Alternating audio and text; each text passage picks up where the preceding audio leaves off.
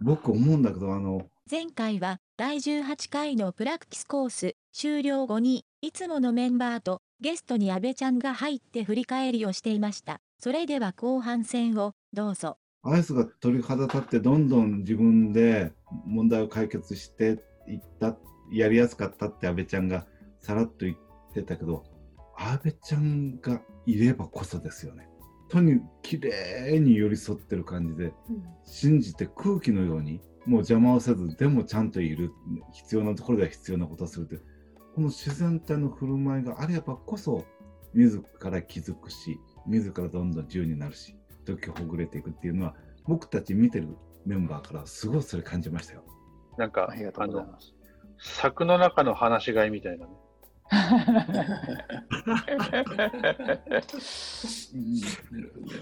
違うかな。いや、うまいうまいうまい。イメージは伝わります。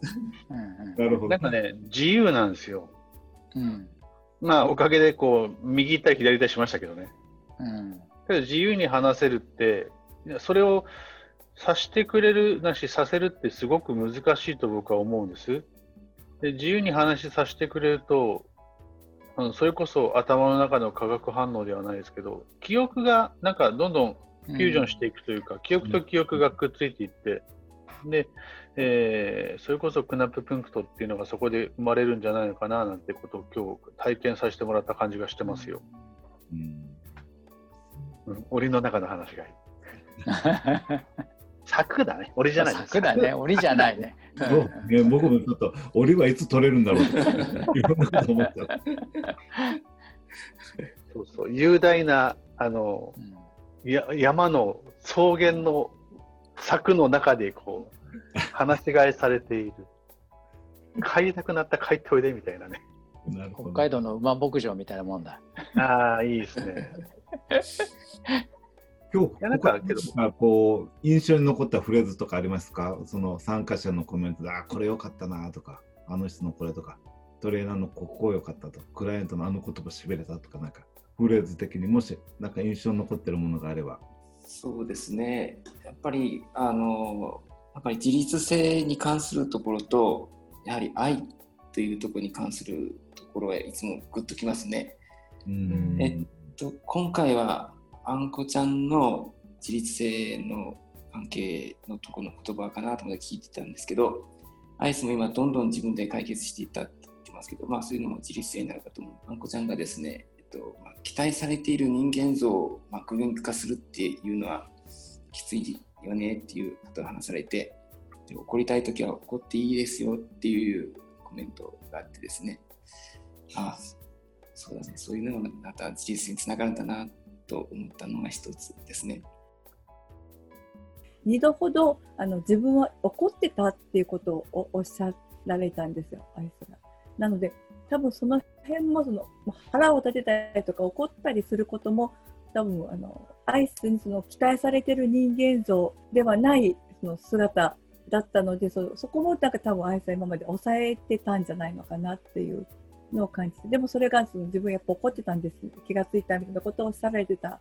を見て、あのそこで整理をして、そのま、怒っていい時は怒っていいんだとかって、その辺もなアイスの中にその自分の行動パターンとして自律的にそのだから自由にその表感情とかなんか表現できるようになるとすごく素敵だなというふうに思って見てました。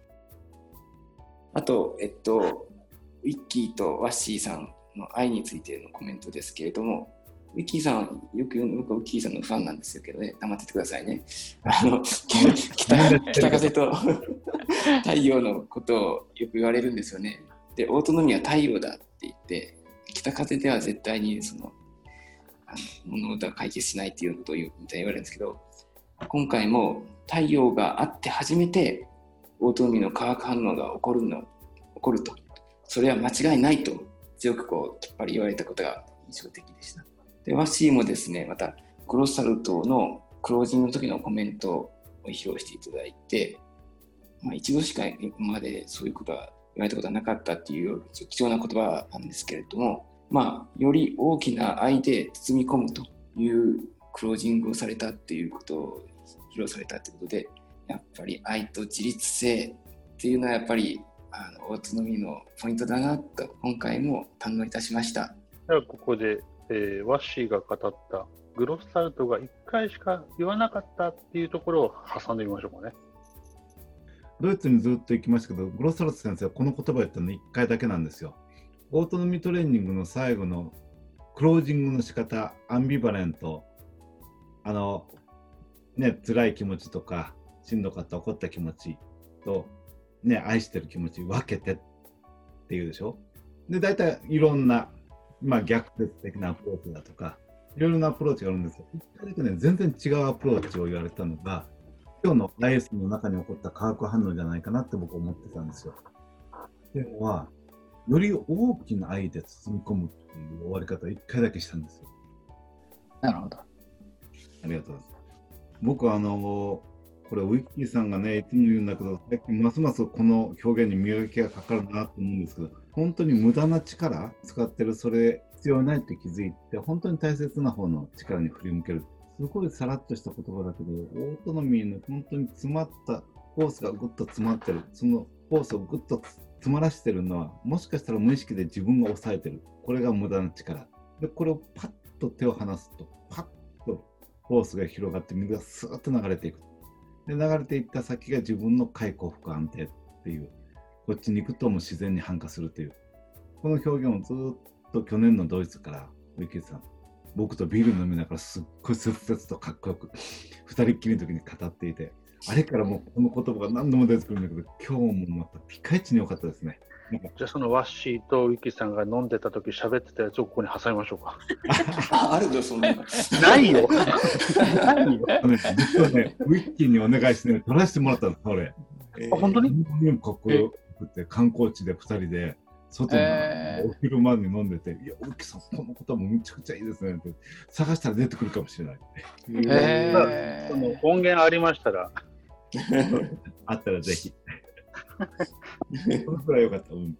そうそう。オートノミーは愛がやっぱり不可欠というか、トレーナーにいると思うんですけど、その中に最近すごくよく出てきてるのが自由ということがよく出てきてると思うんですけど、その自由も今後、えー、セッションする中で置いておきたいワードかなとちょっと思っています。